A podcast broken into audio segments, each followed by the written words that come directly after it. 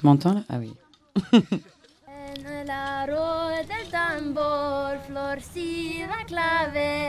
Bonsoir.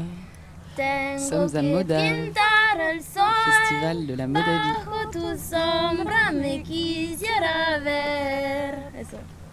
Acércate y mira el fuego, florcita clavel. Que tengo en mi corazón. Voilà, on est arrivé euh, pour certaines hier, pour d'autres euh, vendredi. Et depuis, euh, on a une bonne centaine de personnes à s'affairer autour de plein d'activités super chouettes en plein soleil au milieu de la forêt. Voilà, je vais laisser Noah, qui est à côté de moi, peut-être nous raconter un peu plus sur l'histoire du lieu. Euh, Noah. L'histoire du lieu, bah, du coup, ça fait 15 ans que le terrain il est occupé par. euh, plus fort, ouais, comme ça. Qu'il est occupé par euh, plein de collectifs différents qui sont succédés, qui ont habité sur le lieu. Et euh, ouais, qui ont euh, eu plein de rêves dessus, de construction, de vivre un peu en dehors de la ville, d'être un peu en repli, de vivre avec ce qu'il y avait sur le terrain. C'est-à-dire beaucoup de cailloux, mais aussi beaucoup de plantes, pas d'eau. Et comme on se sent maintenant un peu en dehors, quand on rentre sur le terrain, après souvent on sort plus beaucoup à part à la rivière. Et, euh, du coup, voilà, pendant, pendant 15 ans, ça s'est succédé. Et maintenant, c'est une nouvelle dynamique sans habitat, mais plutôt plein de chantiers, des festivals, et envie à un moment donné de reconstruire et de peut-être euh, réhabiter un petit peu. Et, euh, et tu disais, euh, tu disais qu'il y avait euh, pas mal de cailloux. Est-ce que tu peux nous expliquer ce que c'est que le lieu à la base? Ouais, euh, à la base, c'est une carrière qui a été exploitée depuis la fin du 19e jusque dans les années 60. Euh, une carrière de grès calcaire. Et du coup, il y a vraiment des. Enfin, on voit le trou de la carrière, là, c'est là où ils, ont, où ils ont creusé. Du coup, on peut même aller se balader dans le trou de la carrière, c'est assez marrant. Tu descends, t'as as plein d'arbres qui ont poussé et tout. Euh, et puis, dans les années 60, ça a été abandonné complètement. Et je pense pendant des années, il s'est rien passé. Et, euh, c'est pour ça que maintenant, c'est plein de boulots qui euh, sont les premiers arbres qui arrivent et qui arrivent à, se mettre sur les cailloux et à survivre. Et, et toute la végétation qui est là, elle est particulière à cet environnement-là, au fait que c'est la nature qui revient. Quoi. Et ça fait 50 ans qu'elle revient. Et donc, euh, c'est des bouleaux, plein de. Tout l'origan, c'est parce que c'est du calcaire. Euh, tous les petits buissons pleins d'épines, c'est aussi. euh, c'est aussi lié au fait que ce soit un gros tas de cailloux calcaires. et, et tu disais que donc il y avait eu un moment où il y avait des gens qui avaient habité ici et qu'aujourd'hui plus personne n'habite ici. Est-ce qu'il y a une raison en particulier à ce, déménagement globalisé ou pas du tout? C'est volontaire. Euh, bah, du coup, c'est au début un gros collectif qui s'est mis dessus, et puis des collectifs se sont succédés euh, en fonction des envies, des gens qui sont partis, des gens qui sont revenus. Il y a eu un moment donné où tout le monde vivait dans une grande yourte, puis la yourte est partie. Puis il y a eu euh, les ruines qui ont été reconstruites, puis il y a une méga cabane magnifique qui a été construite tout en haut qui s'appelait Berthe, qui était sur deux étages avec une baie vitrée. Et, puis les dernières personnes sont parties, et en même temps, il y a eu le procès contre les constructions. Donc il y a 15 ans, quand les gens arrivent, euh, ils se disent euh, Ok, on va rien demander, on va demander aucune permission. On fait ce qu'on veut, c'est notre terrain, même si normalement on n'a pas le droit. Et donc ils ont construit comme ils voulaient, et euh, pendant 10 ans, on n'a pas eu de problème. Et puis, euh, et puis le procès est arrivé. Et du coup, comme c'était en même temps que les gens étaient en train déjà de ne plus y habiter, on a dit Ok, tant qu'il y a un sursis, tant qu'on est en procès, on n'habite plus dessus et à voir à un moment donné si ça, si ça se repose comme question. Bien que je dise ça, mais il y a quand même une personne, que je sais pas s'il aurait envie que je cite son nom, mais qui est ici une, semaine par mois, en tente, euh, qui a fait un burn-out, qui est venu, qui avait besoin de, qui est venu par lui-même et qui avait besoin d'être ailleurs. Et en fait, ça c'est une histoire qui s'est quand même répétée plusieurs fois. Un habitant qui est resté, donc quand c'était encore construit, il est resté ici 4 ans, c'était aussi après un burn-out. Et donc, ce truc d'accueillir des personnes qui à un moment donné ça va pas trop leur vie euh, on va dire normale ou norm- normée et qui euh, dans ce lieu-ci trouvent autre chose. C'est arrivé plusieurs fois. Et je pense à un moment donné peut-être ça nous donnerait envie pas d'habiter à long terme mais des périodes de trois mois de, fin, de pouvoir permettre ça aux personnes quoi. Parce que en tout cas moi c'est quelque chose qui me touche beaucoup d'avoir vu un ami proche venir ici habiter quatre ans après euh, voilà avoir un peu j'ai pas de sens dans mon travail je sais pas ce que je veux faire et ici, je suis en train de trouver du sens. Quoi. Donc, pouvoir repermettre ça, mais sur des plus petites périodes. Et euh, aujourd'hui, il me semble que enfin, le festival il est aussi organisé pour faire une levée de fonds ou euh, pour une raison en particulier. Est-ce que tu peux nous dire un peu plus là-dessus? Euh, du coup, le, le terrain il a été acheté en coopérative il y a 15 ans par 40-50 personnes. Dedans, il y a des gens qui sont énormément euh, investis, qui ont habité dessus ou pas, mais en tout cas qui étaient très investis sur le terrain, d'autres moins. Euh, et dix ans plus tard, euh, les situations de plein de gens ont changé. Alors il y a euh, 60 000 euros qui sont euh, légués, on va dire, quoi qu'il arrive, il faudra euh, pas euh, redonner ces parts-là. Et puis il y a 50 000 euros de personnes soit qu'on a perdu de vue, soit qui voudraient récupérer une partie de leur part. Parce que difficultés financières, parce que changement de vie, euh, ainsi de suite. Et donc, cette levée de fonds, elle sert à ce qu'on puisse rembourser ses parts et du coup transformer, acter en AG de la coopérative actuelle, euh, qu'on la transforme en ASBL et que donc il n'y a plus de parts, il n'y a plus personne qui est propriétaire, à part la SBL qui est gérée euh, par euh, une assemblée, mais il n'y a plus de propriétaire individuel qui aurait des parts du, terrain pour que plus jamais cette question-là se pose. Oui, mais j'avais une question rien à voir, mais comment c'est la vie en hiver ici? Euh, bah, pour être venu quelques fois une semaine euh, en hiver quand il y avait un, un ami proche qui habitait dessus, c'est plutôt très chouette. Surtout particulièrement, moi je me rappelle un jour où il y avait de la neige partout C'est ça à quoi je pensais. Et, euh, la neige. et en Et- même temps c'était la plus... t'es immobile là. Coincé un peu quoi. Ouais, ouais. Et en même temps, il y avait pleine lune et d'une montée dans les chemins avec la pleine lune et le crissement de la neige dans le silence total. T'entends plus rien parce qu'en plus, il y a moins de voitures parce que les gens ils sortent moins. C'est l'hiver. euh, et euh, en fait, c'est un peu un côté magique quand tu as une belle construction avec un, un poêle qui chauffe à l'intérieur et que tu rentres et qu'en fait il fait super chaud. Yes. Oui, là maintenant, ça, ça serait moins imaginable. j'imagine. Et euh, par rapport au festival, du coup, il s'est organisé en autogestion. Donc, euh, chacune, chacun pouvait proposer euh, des activités. C'est comme ça que la programmation s'est construite. Et je me demandais un peu, est-ce que c'est aussi euh, quelque chose, enfin, une, méthode d'organisation que vous utilisez pour la gestion collective du lieu ou quelque chose vers, vers quoi vous tendez? Ouais. Du coup, pendant que c'était habité, euh, la règle c'était euh, qui habite décide. Donc c'était les habitants qui, euh, bah, c'était leur lieu de vie, donc ils décidaient collectivement de ce qui s'y passait. L'AG, on va dire officiel, légal, avait juste un droit de regard de dire bon ok là, je sais pas, vous avez fait un truc qui est vraiment pas cool, voilà, mais ça ne s'est jamais posé comme question. Et depuis qu'il n'y a plus de gens qui habitent, bah, on, est, on a un groupe plus ou moins de 10 personnes à un peu gérer et d'essayer de transformer vers autre chose.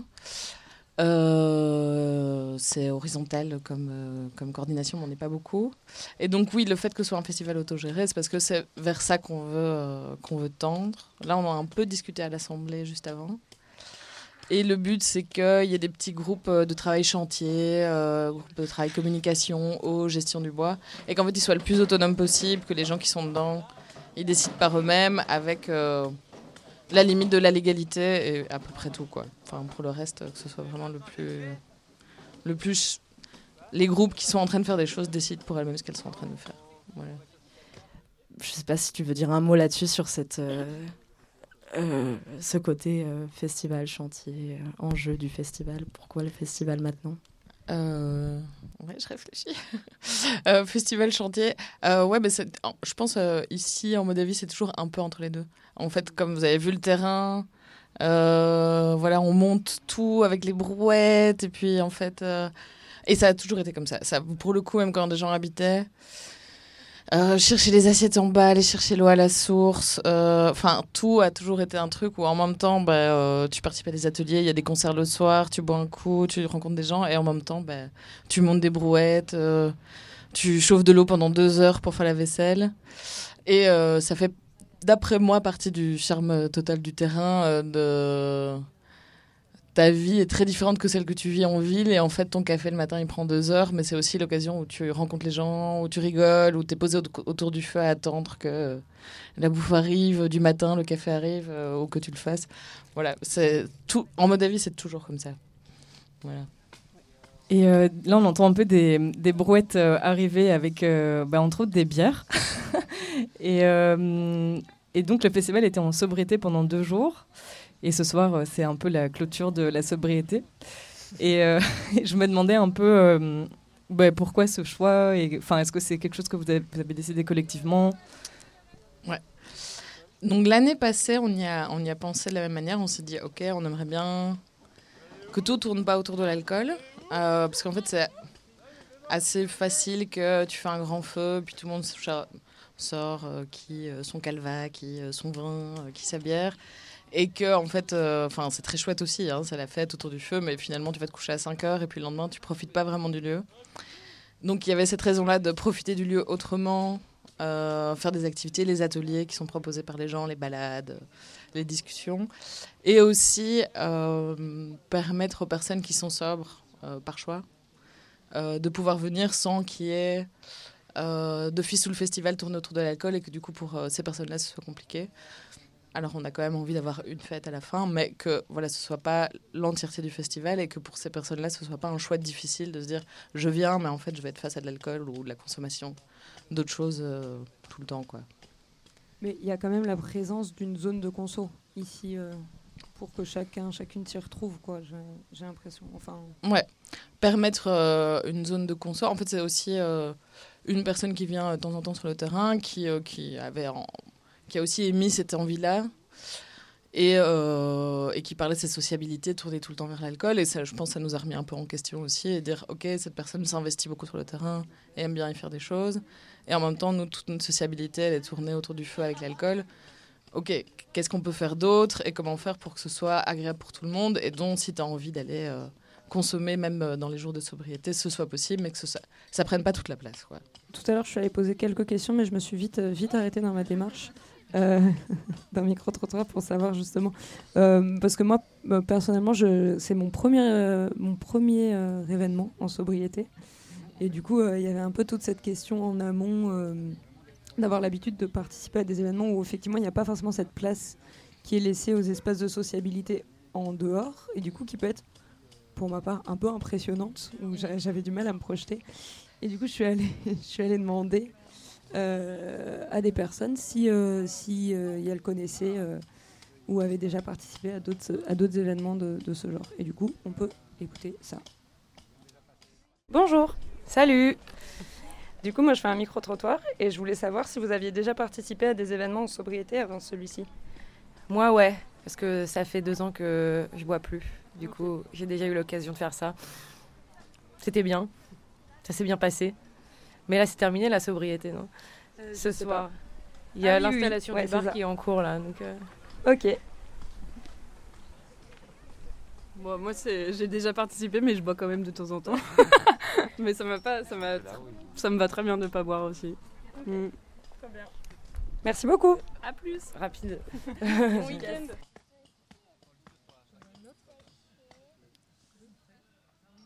Tu veux? Ouais, ok. Bonjour. Bonjour. Ça va? Ça va plutôt, et toi? Ouais, ça va bien. Euh, alors, moi, je fais un micro-trottoir et je voulais euh, savoir si tu avais déjà euh, participé avant ce festival à des événements en sobriété. Oui, ici même, il y a un an. Mais c'est très rare de nos jours. Et t'en penses quoi? Hmm. J'en pense que hmm, ça devrait être plus exploré parce que on oublie qu'on peut rencontrer des gens euh, euh, sans alcool, sans euh, être soi-disant hyper détendu, hyper fun. Enfin, en fait, j'ai l'impression que on peut tous être chouettes à rencontrer en sobriété, non? Voilà. Du coup, c'est chouette de se re-rappeler ça et, et voilà. Moi, je t'avoue que les bières arrivent, mais ça me fait rien du tout. Je suis pas sûre de boire ce soir. ok, merci. Je te remercie. C'est vrai que je crois que c'était Texas qui, m'avait qui nous avait dit que l'année passée, finalement, le bar n'avait avait pas tant tourné le dimanche parce que les gens s'étaient finalement habitués et aimaient bien l'idée de, ouais. d'être frais. Oui, voilà.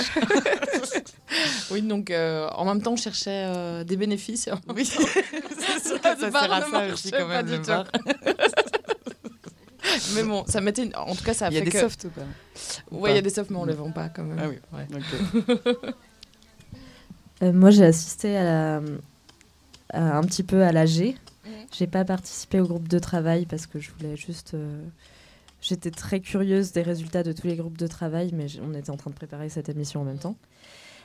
Et euh, dans le groupe sur le levée de fonds, il y avait justement l'idée d'organiser des fêtes à Bruxelles. Et je trouve ça hyper euh, efficace et juste et chouette, et je pense que ça fonctionnera bien. Mais euh, du coup, ça me questionne euh, sur euh, le fait de séparer la fête à la ville, à Bruxelles, à la capitale, et, et cet espace ici, ou d'autres espaces autour de Modave qui pourraient être peut-être aussi festifs et appro- approcher un public qui est peut-être plus du coin. Enfin voilà. Qu'est-ce que tu en penses? Est-ce qu'il y a une des raisons pour ça? Est-ce que c'est lié à l'environnement Euh, non, je pense c'est pas du tout lié à l'environnement. Je pense que c'est surtout lié aux énergies des gens et au fait qu'en fait on est beaucoup de gens de Bruxelles ici, mais aussi que les personnes qui euh, tiennent un peu le lieu depuis 4 ans, elles sont aussi de Bruxelles, avec très peu de temps pour faire euh, tout ce qu'il y a à faire. Et du coup, je pense à chaque réunion, on dit ah ouais, il faudrait qu'on aille à tel événement, à machin, qu'on aille faire ça. Et en fait, à chaque fois, c'est super compliqué. Donc là, dans le groupe de travail où j'étais, on a aussi pensé à ça en mode ah mais pour recruter pour gérer le lieu, ce serait bien en fait beaucoup plus beaucoup mieux d'être dans le coin et de pouvoir avoir des gens qui sont tout près et en fait qui vont s'investir dans le lieu. Donc ça, je pense que ce sera à long terme ou en tout cas euh, voilà un truc à, à donner au groupe communication. Mais euh, voilà, c'est pas une c'est pas une question de pas vouloir, c'est plutôt une question de avec les énergies actuelles, qu'est-ce qui est pratique? Et pour le moment, bah, c'est s'organiser à Bruxelles. Mais euh, est-ce qu'il y a des gens du coin qui viennent quand même, qui connaissent l'endroit? Il est reçu comment, euh, cette, euh, cette ovni un peu en- de, de Moldavie, quoi? Alors, je dirais sur les dernières années, donc avec le Covid et tout ça, on n'a pas été beaucoup présent, ou en tout cas pas de manière très large. Auparavant, il y avait des voisins qui sont devenus des, amis des, habitants, quoi, et qui sont beaucoup attachés au lieu. Il y, il y en a une, enfin, je ne vais pas de nouveau pas citer son nom, mais qui, est- venue l'année passée faire des gaufres, qui est repassée au chantier. Euh, sinon, c'est souvent, enfin, quand je venais, que je venais en stop, souvent les gens connaissent l'endroit. Euh, c'est un peu ovni, ouais, c'est un peu ah mais c'est ce lieu, c'est un peu des hippies, c'est- quoi que vous faites là-bas? Donc euh, c'est l'occasion de discuter quoi. Donc en partie il y a plutôt des interactions chouettes et des voisins qui sont un peu devenus amis du lieu. Et puis il y a euh, il y a des voisins qui sont moins contents. Euh, voilà, c'est pas leur euh, vision des choses ou c'est pas ce qu'ils y font euh, dans leur vie ici en forêt. Par exemple, les chasseurs, pour eux, c'est la chasse. Et du coup, c'est plus compliqué, on va dire, comme, comme lien. De, voir débarquer une bande de gens, de jeunes à l'époque et même maintenant, avec des visions très différentes de leur vie à eux et qui en plus aiment pas trop la chasse, ça a créé des conflits à certains moments. Est-ce qu'il il y a d'autres personnes qui ont des questions autour de la, pas, j'allais dire de la table, euh, dans le cercle de Pierre? Ben, je sais pas si ça a encore été euh, euh, abordé, mais ouais, en fait, ça se situe euh, où la Moldavie pour les gens qui nous écoutent un peu euh, géographiquement dans la Belgique? Euh, c'est euh, à quelques kilomètres de Oui, le long du Oyou, donc euh, un des affluents de la Meuse. Et sinon, c'est plus ou moins à égale distance de Namur et Liège, entre Namur et Liège. Euh, voilà. Le, la- oui, c'est à égale distance entre Namur et Liège, donc euh, le long de la Meuse. Mais pour le trouver, du coup, c'est pas si facile. Enfin, nous, en tout cas, on s'est bien, euh, bien perdu en chemin, enfin, en arrivant, pour trouver le chemin pour rentrer. Parce que, ouais, il y a une- quand même une grosse pente pour arriver et, Ouais. et c'est un peu caché. Mais, euh, ouais, et aussi, je voulais hum, savoir, euh, vous avez une sorte de poulie, enfin, ça s'appelle pas une poulie, mais hum, un. Comment ça s'appelle? Le treuil. C'est le Le treuil. voilà Ouais. Pour monter des trucs. Et ça, c'est un truc qui a été construit euh, par les habitants d'ici avant ou c'était déjà là? Ah non, ça a été construit par les habitants avant. Le treuil, le ponton, c'est euh, deux grosses constructions trop cool. euh, de mon avis, surtout le ponton, vous ne le voyez pas à la radio, mais il est On trop est bien. juste à côté, du coup. C'est un ponton en bois qui donne euh, sur la vallée euh, avec une vue euh, vertigineuse. Et du coup, on a reçu de nouveaux invités autour du cercle de Pierre à Radio Ponton. Bonjour, Bonjour. Bonjour. vous allez bien? Oui. Euh, Vous venez dans le cercle de Pierre pour nous raconter ce que vous faites à côté, parce qu'on vous voit depuis tout à l'heure faire une sorte de chantier juste à côté. Et ça nous fait un chouette, euh, une chouette vision sur ce qui se passe un peu en Moldavie. Et euh, ça nous intrigue beaucoup. Est-ce que vous pouvez nous en dire un peu plus sur ce qui se passe? Euh, on est en train de construire une spirale à, à. Donc on a, toute une caisse de plantes à planter dedans. Donc il y a des gens ce matin ou hier, je crois. J'ai vu hier des gens en train de, de construire la spirale avec les pierres. Et, euh, et aujourd'hui, on remplit tout ce qu'il y a euh, à mettre dedans. Un peu de tout pour avoir un mélange de, de bonne terre à l'intérieur. Et du coup, il y a quoi à l'intérieur de la, de la spirale de Pierre? On a mis quoi dans la spirale? De la terre, des pierres, du sable, de la mousse, Des écorces. des écorces.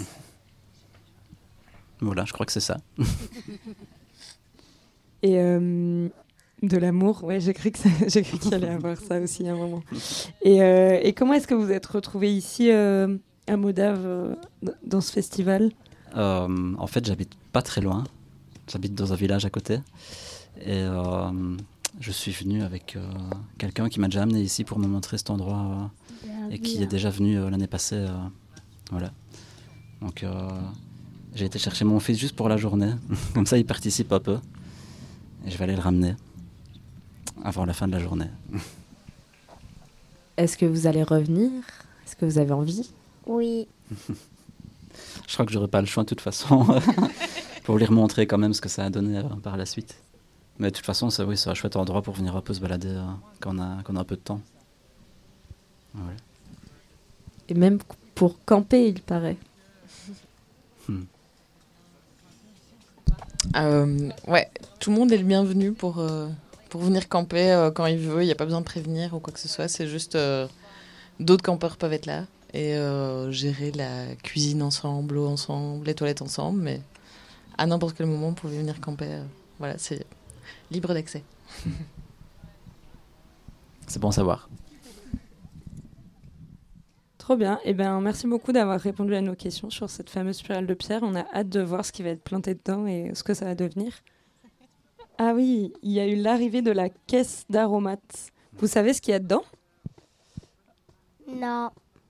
Non, on l'a porté jusqu'ici, on n'a pas encore regardé ce qu'il y avait dedans. Il me semble qu'avec nous, on a la cuisinière de ce midi qui sait ce qu'il y a dedans. Est-ce que tu peux nous dire un peu? Ouais, ouais, j'ai un peu regardé ce midi. Alors, je, crois que j'ai vu un pied de rhubarbe et qu'après, j'ai vu toutes sortes d'arbres, type romarin, sauge. euh, Ouais, super. Il y a Jeanne qui me les montre une par une. Ça, c'est le pied de rhubarbe. Ouais, il y a plein de romarin. Il y a de la verveine. Il y a de l'estragon, je crois. Il y a du thym citronné, du thym plus classique. Il y avait aussi de. Je me demande s'il n'y a pas de l'origan. Euh, voilà. On- Ouais, ça, c'est du thym. Voilà. Hein. oh Il y a un petit persil qui s'est fait la malle. Mais ça va être super beau, je pense, quand ça va pousser. Au milieu de toute cette végétation, déjà. Merci d'être d'être venue. Bah, bonne spirale. Et euh, bah, toi, Charlotte, tu étais à la cuisine cet après-midi, parce qu'on a très Ouais. très bien mangé grâce Ce à toi. matin, fin de matinée, pour le, le repas du midi, euh, qu'on a mangé plutôt vers 14h30, mais vu que le petit-déj avait traîné, je pense que ça allait. Et j'aimerais un peu savoir, parce que j'ai l'impression que c'est quand même compliqué de faire des trucs aussi bons pour euh, une centaine de personnes, mais c'était vraiment euh, incroyable et j'aimerais avoir ta recette. Alors, laquelle? Il y avait plein de choses. On a fait. Bah, alors, l'idée, c'était un sandwich euh, tofu, et puis il y avait encore beaucoup de haricots de, du Chili de hier. Donc, on avec ça, on a fait une tapenade, de, une sorte de purée tapenade de haricots rouges avec des oignons qu'on a fait confire, qu'on a mis dedans. Et il y en avait aussi sur le côté. Et puis après, on a fait une salade avec euh, du chou rave, du chou pointu, des carottes marinées au citron. Et euh, le tofu, on l'a fait cuire avec de la sauge, du piment d'Espelette et des champignons. Voilà, c'était ça. Et puis un petit guacamole aussi, je pense. Une salade plus classique et sauce salade. Voilà. Un vrai délice. Merci beaucoup. Mais oui, c'est une grosse orga quand même de cuisiner pour euh, autant de, de monde. Ouais, bah ouais, d'ailleurs, euh, je pense, je crois avoir entendu que des personnes n'ont pas pu manger, euh, ce qui est dommage. je crois que c'est déjà arrivé hier aussi, mais je pense parce que peut-être les portions des premiers, des premières sont un peu trop copieuses. voilà, mais j'espère quand même que personne n'a crevé de faim. mais sinon, ouais, bah après, moi, je sais que j'ai quand même l'habitude de le faire avec d'autres collectifs, mais c'est toujours, euh, ouais, de cuisiner pour. euh, pour du monde, ouais, ça, bah, ça demande surtout beaucoup de, ben, beaucoup de personnes autour de la table de découpe. Oui, ça. quand même un peu d'orga, quoi, même avoir les, les bons ustensiles, euh, prévoir le temps de, de cuisson, de préparation, de d'aller chercher euh, soit de la récup ou soit euh, faire les courses. Ouais, ça prend, ouais. Bah, carrément pour, euh, pour là, quoi, on est, du coup, on est, on est 150 Ouais, c'est ça, 150. Je pense que oui, il faut bien penser 3-4 heures de préparation cuisson. Et ouais, une petite dizaine de personnes. Ouais, c'est ça, c'est ce qu'on était ce matin.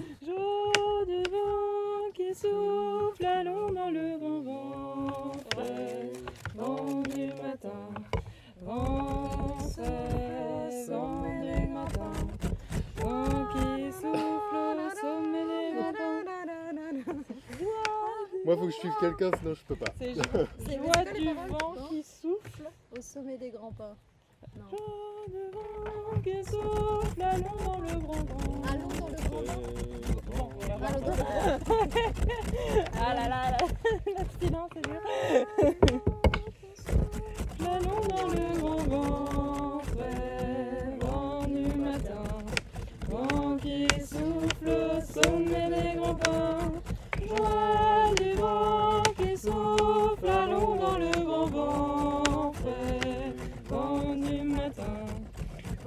qui souffle au sommet des grands pins. dans la même catégorie, Joie du vent qui souffle, c'est un peu chaud là, je suis désolée. mais-. Non, non. C'est pas grave, je te dénoncerai pour manger à ta table. Non, mais c'est vrai. Voilà, vas-y, meurs. Archi lente. On mange un peu plus ces carottes en vrai. On en a beaucoup déjà. Mais tu peux abandonner la rap. Hein. Ouais. Tu veux qu'on fasse un échange Moi, je veux bien donner un petit coup de main euh, bah, et, et, et me sentir libre de partir quand je veux. Va Ouais. Mais tu pars vraiment ou tu restes Je sais pas. Ouais, non, là, je Bah allez Léa, prends une décision. bon. Eh Why? Bah, je sais pas pour... euh, Tu veux, tu veux rapper? Toi, tu veux que je rappe, je pense. Ouais, allez, d'accord. La rap, c'est trop chiant. Euh, merci. Du coup, on parlait un petit peu des histoires qui avaient été créées, euh, donc des, pas, des contes. Est-ce que, est-ce qu'on peut appeler ça des contes ou des histoires à transmettre euh, oralement? Est-ce que tu veux bien nous dire comment toi, tu as pensé cet atelier-là? Et qu'est-ce que, pourquoi tu es attaché au fait que ce soit oral et au fait que ce soit une construction d'histoire collective? Hmm. Du coup, salut. Euh, si, si tu veux t'asseoir, je vais me décaler moi. yes. Euh, du coup, euh, juste, je débarque d'un atelier chant, voix. C'était très sympa. Donc, on a bien chanté. Sinon, il y a, j'ai lu le, et écouté le recueil de nouvelles de Batirossi, qui provient des ateliers de l'Antémonde. Et c'est, hum, ce sont des ateliers collectifs qui ont permis l'écriture de ces nouvelles-là. Et euh, je ne sais pas exactement comment était le processus de création, euh, mais en tout cas, ça m'a beaucoup inspiré euh, dans les histoires qu'elle raconte, parce que ça pousse l'imaginaire vers quelque chose de désirable sans, pour être, sans être naïf. Ben, ça parle de vraies problématiques euh, que sont par exemple les machines à laver. Ok, dans un monde euh, révolutionné, euh, est-ce qu'on garde les machines à laver ou pas En sachant que ben, les machines à laver, ça, ça a permis l'émancipation des femmes en quelque sorte, de pouvoir déléguer cette tâche à, la machine qui était plutôt réservée du coup avant aux femmes. Et du coup, ben, ce recueil de nouvelles-là, ça parle de petites choses comme ça, mais hyper importantes et de façon assez, euh, ben, voilà, révolutionnaire, anticapitaliste, féministe, etc. Et du coup, je me suis inspiré de ces ateliers-là pour essayer de faire émerger euh, ben, de nous-mêmes, de nos propres mots, quels sont euh, les, les futurs qu'on aimerait. Et, en tout cas, ça a mille formes. Et euh, cette fois-ci, j'ai testé une for- un format assez court où euh, d'abord on prend un temps pour soi pour réfléchir où on aimerait être. Euh, puis on, s'est ancré dans l'univers de la Moldavie, enfin, de le- on s'est inscrit dans ce territoire-là. Et ensuite, on a fait des groupes de 2 à 3 pour euh, discuter de quelle était notre euh, rencontre, relation. Voilà. Et qu'est-ce qu'on imaginait de positif dans cette euh, relation, dans ce contexte euh, moldavien, on va dire. Et, et c'était sympa. Et voilà. Trop bien, merci beaucoup. Et j'espère qu'on entendra peut-être d'autres histoires qui reviendront à nos oreilles, qui, se, qui, qui tourneront, quoi. Qui continueront à exister. Merci. Et on attend Monsieur Astro, euh, qui était là, mais qui est plus là.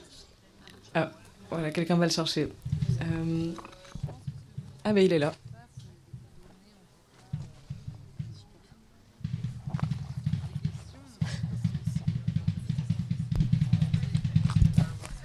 Et on entend derrière euh, les balances euh, du concert de ce soir qui est.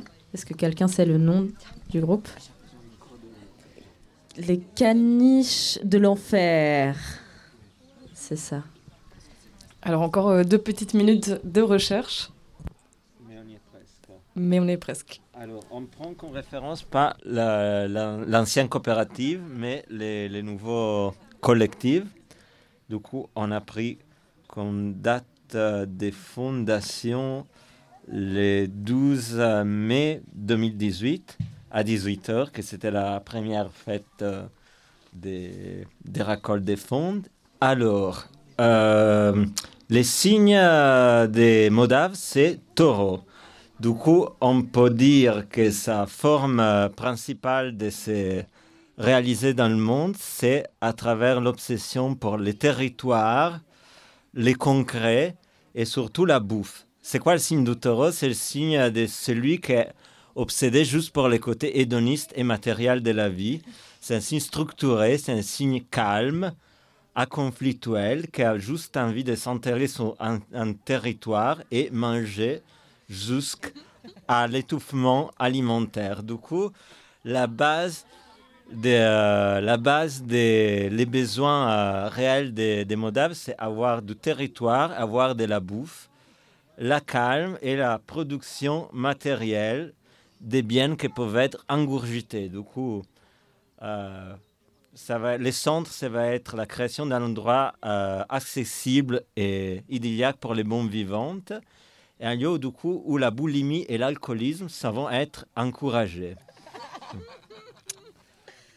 Du coup, euh, le taureau, c'est aussi un signe lent, structuré, qui aime bien euh, dormir euh, 12 à 14 heures par jour. C'est un signe en général lié à l'hypothyroïdisme plutôt qu'à l'hyperthyroïdisme. Du coup, serait plutôt un, euh, un projet qui va attirer les gens hypothyroïdiennes et les gens euh, qui en donnent très importance à une vie lente, calme, où les choses s'avancent très lentement et où on mange 5 repas par jour.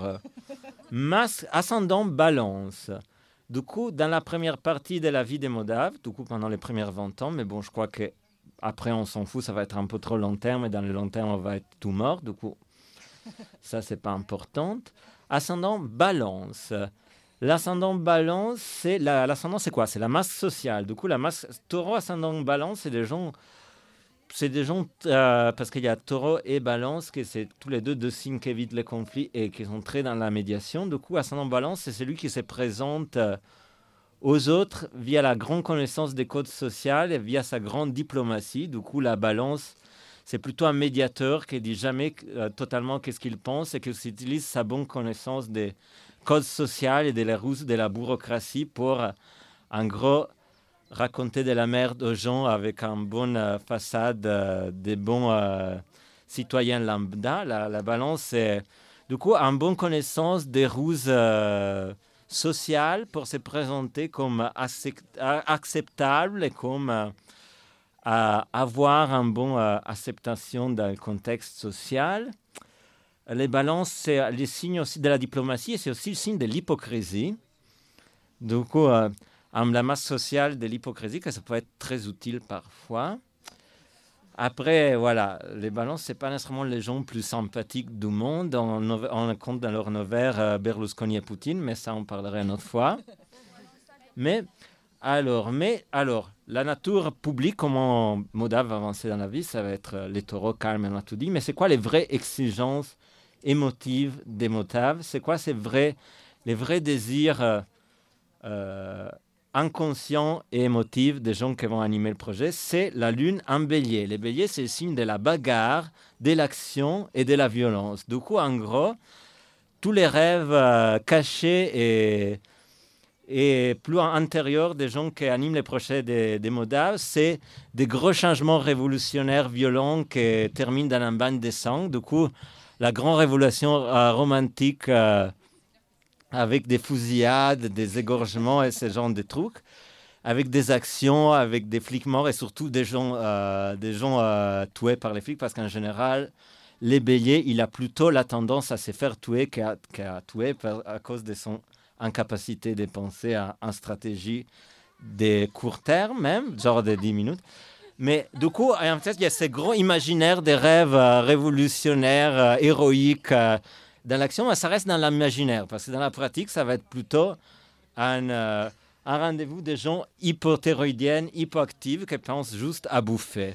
Mais en parlant des révolutions, d'actions, des pavés sur les flics, mais ça, ça reste dans les côtés de l'imaginaire émotionnel. Voilà, du coup, il y a cette dysynchronie entre imaginaire émotionnel et réalité, que c'est juste euh, être un band de euh, gens. Voilà, on l'a déjà dit. Euh, je crois que le concept est passé. Euh, et voilà, voyons, Modave et l'amour. Du coup, les gens qui vont tomber amoureux des Modaves, c'est euh, des gens plutôt liés à- aux valeurs des Gémeaux. Du coup, il y a Vénus en Gémeaux. Du coup, c'est plutôt les gens vides, superficiels et frivoles qui aiment bien, qui aiment bien vivre l'adolescence éternelle, vivre de, euh, rigoler, dire des conneries, c'est bi- c'est bien amusé et c'est cassé au moment où il faut prendre des responsabilités. Mais, et du coup, voilà, du coup, ça, ça va être plutôt les gens qui vont tomber amoureux des Moldaves, des gens sympathiques, euh, euh, légères dans la rigolade, mais plutôt vivent à, à vide et superficielle et sans aucun vrai euh, sens de l'engagement. Mais c'est quelque chose qui crée sans doute une bonne ambiance. Parce que de toute façon, les responsabilités, ça sert pour arriver à un futur meilleur. Mais quand on disait dans le futur, on serait tous morts. Du coup, c'est peut-être pas très important que ça. Voilà. Bah, merci. Et on a été rejoint autour de, du cercle de pierre par plein de gens. plein, plein de gens. Et. Euh, hein? Je suis pas du tout discrète sur ce qu'on me dit à l'oreillette. Hein? Quoi? Comment? On a notamment été. Est-ce que vous voulez garder votre anonymat?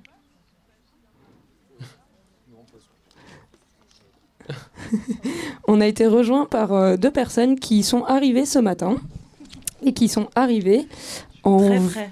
Très, très frais, oui. Voilà, Et donc euh, très frais. euh, pourquoi vous nous dites très frais comme ça? Comment est-ce que vous êtes arrivé C'était quoi votre périple pour arriver jusqu'ici? Donc on a décidé de venir euh, à Modave euh, en vélo de Bruxelles. Mais euh, c'est vrai qu'on est parti euh, assez tard hier, à 18h, donc c'est souvent euh, le moment où normalement tu arrives à un endroit euh, à vélo. Bah nous on partait. On a pris un peu le contre-pied de- des voyages à vélo en se disant que peut-être qu'on pourrait le faire ou peut-être pas. Et on, on se connaissait pas vraiment aussi. Ouais, ça fait pas très longtemps qu'on se connaît, du coup c'était intéressant, c'était une manière d'apprendre à se connaître. Euh, Le voyage, ça marche bien pour ça, je trouve. Et euh, vous avez eu des péripéties? Euh, on a eu des paparazzi qui essayaient de nous prendre en photo à un moment. Il y en avait beaucoup, on n'a pas trop compris pourquoi. Et moi, j'avais une sacoche qui arrêtait pas de tomber. Du coup, je l'ai appelée Mikey et Mikey ne supportait pas euh, la turbulence. Et donc, euh, dès qu'il y avait un, un tout petit boss, euh, Mikey tombait. Voilà. Il faut savoir que les pistes cyclables en, en Wallonie, surtout les Ravel, ils, ils sont pas toujours très lisses. Et du coup, Mikey, il aimait pas trop de- les rebonds. Il avait tendance à se faire un peu la malle. Pour une, pour une sacoche, c'est un peu marrant. Toi, tu voulais euh, donner un atelier, mais finalement, euh, c'est un atelier qui n'aura pas lieu. Mais donc, oui. euh, est-ce que tu veux en parler quand même?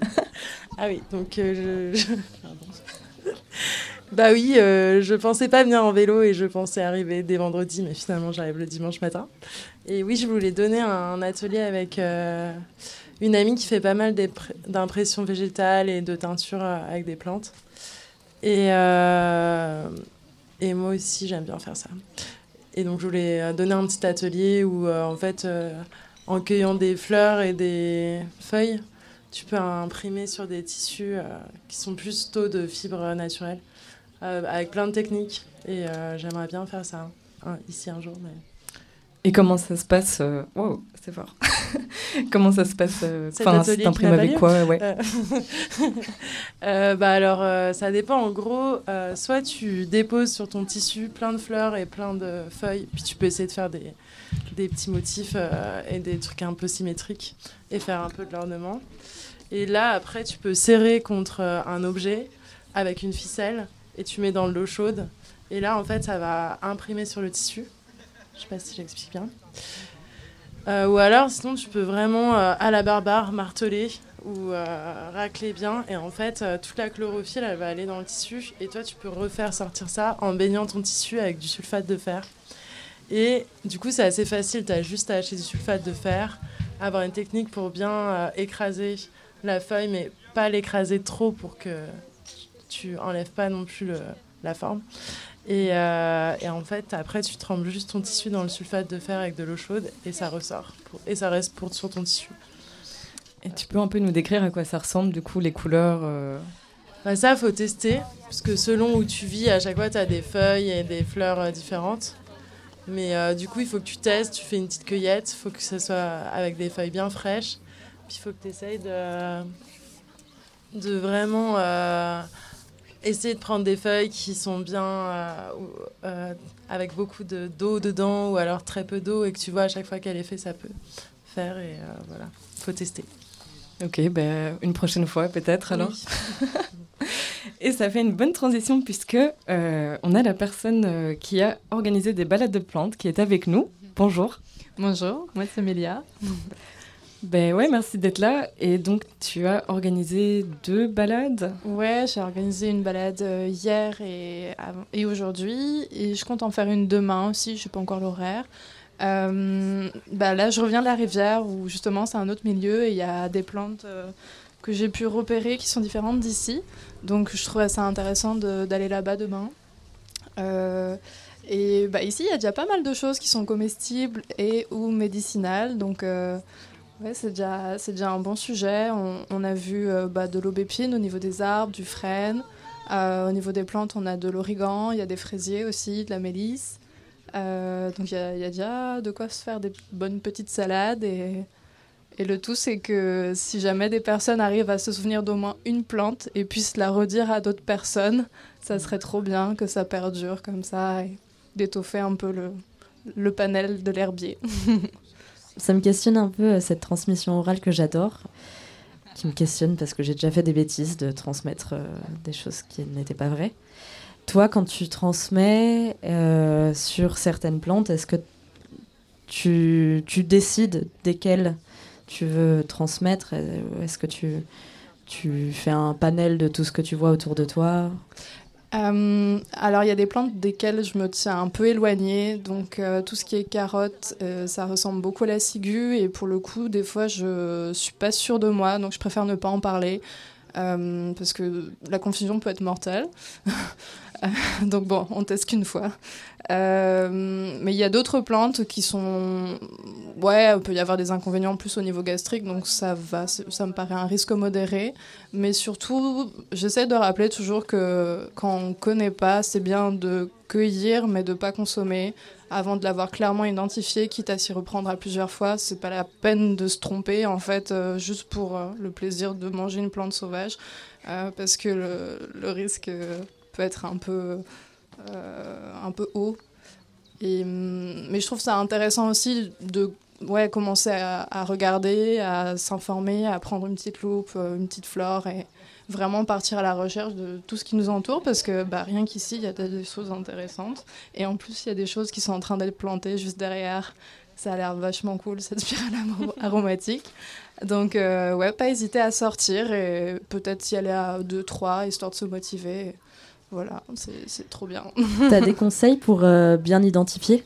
J'ai des recos, euh, plus de petites formations. Il y a Tela Botanica, qui est euh, une plateforme sur Internet qui propose des formations sous forme de MOOC.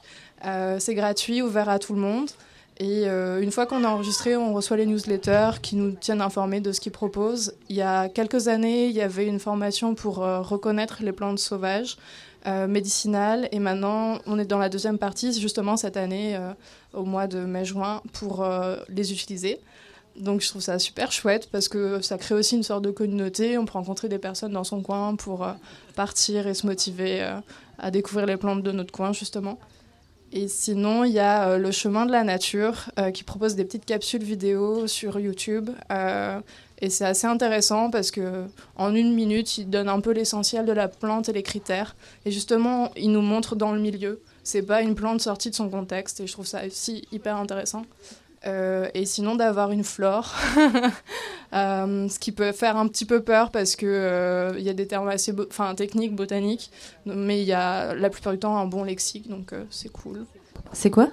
Euh, les flores, euh, du coup, ben, tu as des classifications par famille et ça te donne les principaux critères de détermination. Euh, et ouais, petit à petit, ça, ça paraît un peu abrupt au début parce que tu peux être perdu par tous les termes botaniques, mais au fur et à mesure, il y a moyen de trouver des repères et tout. Et sinon, j'ai un guide que j'aime beaucoup, qui, est assez compact. Euh, c'est le guide de cueillette des quatre saisons, des quatre saisons édition de Bézieux, euh, qui coûte pas si cher, il coûte euh, 16 euros, mais on l'a pour la vie normalement. Donc, euh, et ce que je trouve ça super, euh, c'est que c'est vraiment par saison, donc euh, on peut déjà réussir à se dire, bah voilà, on est au printemps, euh, je suis à peu près dans cette zone de, de la Belgique et je peux trouver ça comme plante, donc c'est cool. Euh, moi, j'ai vu un tout petit bout euh, d'un- d'une des balades euh, que tu as faites. Et est-ce que tu, peux me rappeler, euh, c'est quoi la plante où on devait regarder à travers et voir des petits trous euh Ça, c'est le millepertuis officinal. Euh, c'est une plante qui pousse plutôt dans les terrains ensoleillés, qui n'est pas comestible, mais elle est utilisée vraiment de manière médicinale. Elle a deux principaux effets, à savoir soigner les brûlures du soleil, mais par contre, elle est photosensibilisante, donc il vaut mieux l'appliquer le soir ou à un moment on est sûr de ne pas aller au soleil dans les 4 heures.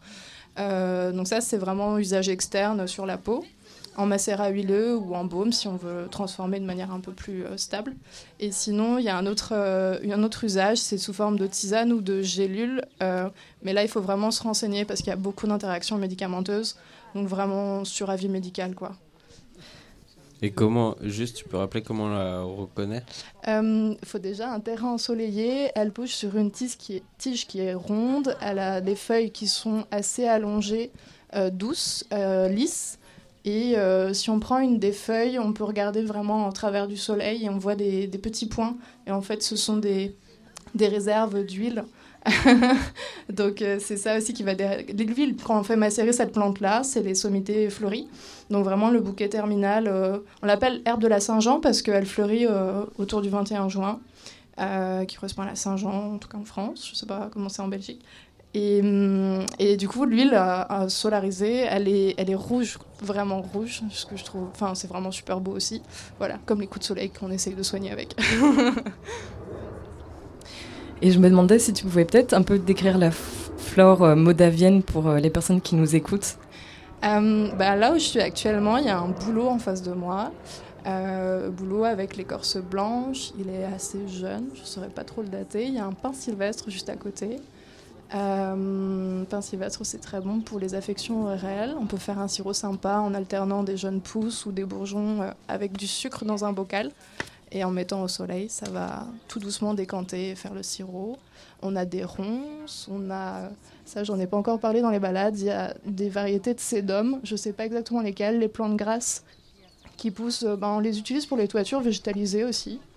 Euh, Il y a de la passerage, euh, de la lampsane commune, donc ça c'est une plante qui est cool au niveau des salades, mais elle arrive bientôt à floraison, donc c'est un peu moins intéressant au niveau du goût.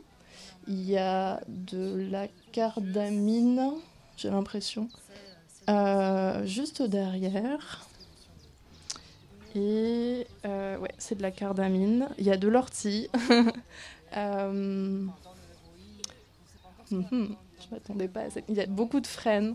Euh, il y a pas mal ouais, de frênes et du coup il y a des gens qui ont dit on a l'impression de se faire goûter dessus et je pense que c'est le miel des pucerons qu'on appelle la manne et, hum, et dans les Vosges, il y a une boisson qu'on fait avec ça. On prend les jeunes feuilles où il y a justement ce mielat de puceron, la manne, et on le fait infuser. Ça fait une fermentation spontanée qu'on appelle la, la frénette.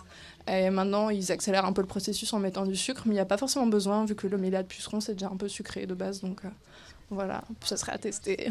il y a de quoi faire. Ben, en tout cas, on aura l'occasion de refaire un bout de ta balade, vu qu'elle a été enregistrée euh, hier. Trop bien. Donc on passera euh, un enregistrement.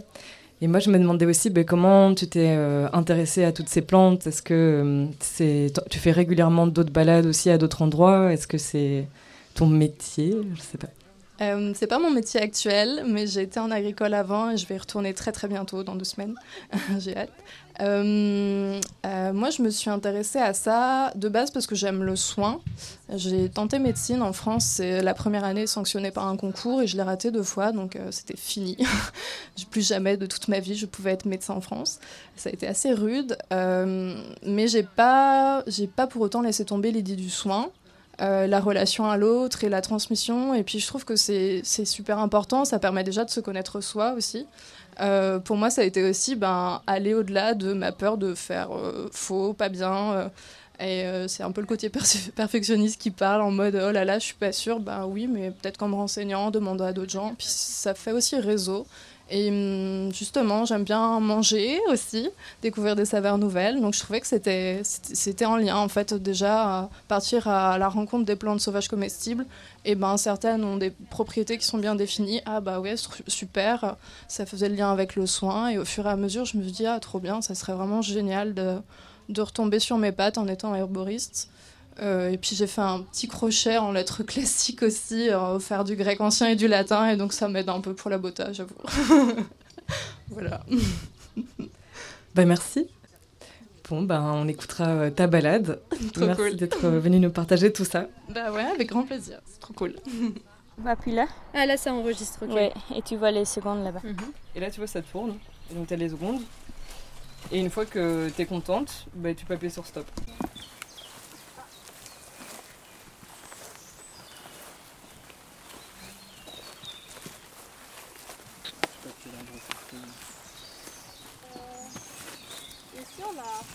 Un arbre qui peut ressembler au sureau, sauf que les feuilles sont plus petites et euh, il fait pas d'ombelle. Euh, c'est le sorbier des oiseleurs, ou enfin un sorbier en tout cas. Moi, je connais le sorbier des oiseleurs, donc c'est peut-être pas forcément cette variété-là. Euh, et après, ça va faire des petites baies rouges que les oiseaux adorent. En fait, ils en raffolent. Euh, on peut utiliser ça nous en confiture, mais il faut blinder de sucre parce que c'est hyper astringent, assez amer aussi. Euh, et je sais pas, j'avais vu que des gens en consommaient avec de la viande rouge. Mais euh, sinon, euh, c'est. Ouais, ça peut se faire en confiture. Plaisir. Euh, bah, je sais pas si vous avez encore envie de. Et- il nous prépare un test. Bah ouais, du Ah. coup, c'est- absolument pas un blind test parce que euh, il y aura pas trop de son. Ah oui, alors. Mais euh, ouais, récapitulatif en fait. Ce que je vous Oh propose, c'est. Ben, Mélia vous montre une plante. Bah, et- ou Quentin, parce que tu les ou, as toutes. ou moi, mais et on peut attendre quelques secondes que tout le monde l'ait vu. Ensuite, donner le nom et une ou deux caractéristiques. Ok. Vous êtes prêts Ça fait tomber euh, ça. Ah mince. Très important. On l'a vu, pissenlit. On savait pas qu'il avait un test à la fin. Hein. En Moi, j'ai salade. En salade, dépuratif. Ok, le pissenlit. Euh, On attend un peu comme ça, on peut essayer de trouver. Ouais, Ah, la Lessive. Euh, grimpante. Lessive. Sinon, on attend 3 secondes. Ah oui, Ouais, ouais, ouais, trois. Et après, on. Ça, c'est l'esprit compté. 1, 2, 3. De la ronce. Ok. Santé. Santé, très bien. Ça, c'est un peu un Alors. piège. Euh, C'était pas dedans. Si, si, on l'a vu en bas. C'est la- foliole. Il a, il a des bourgeons noirs. C'est le frêne, ouais. Ouais, ça c'est une feuille d'arbre en fait. Donc, euh, En fait, la foliole, ça c'est une feuille Ah, entière, et choses folioles, c'est le- le- ce qui compose la, la feuille. en fait.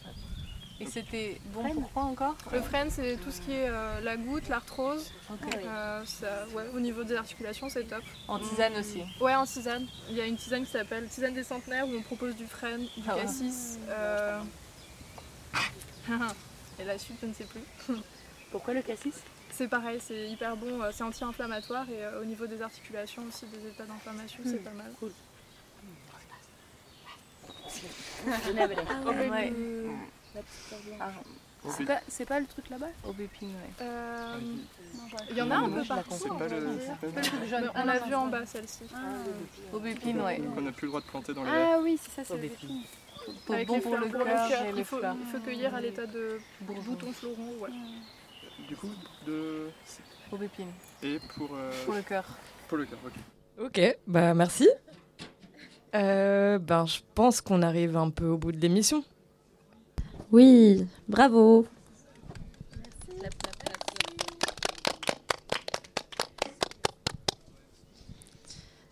Salut.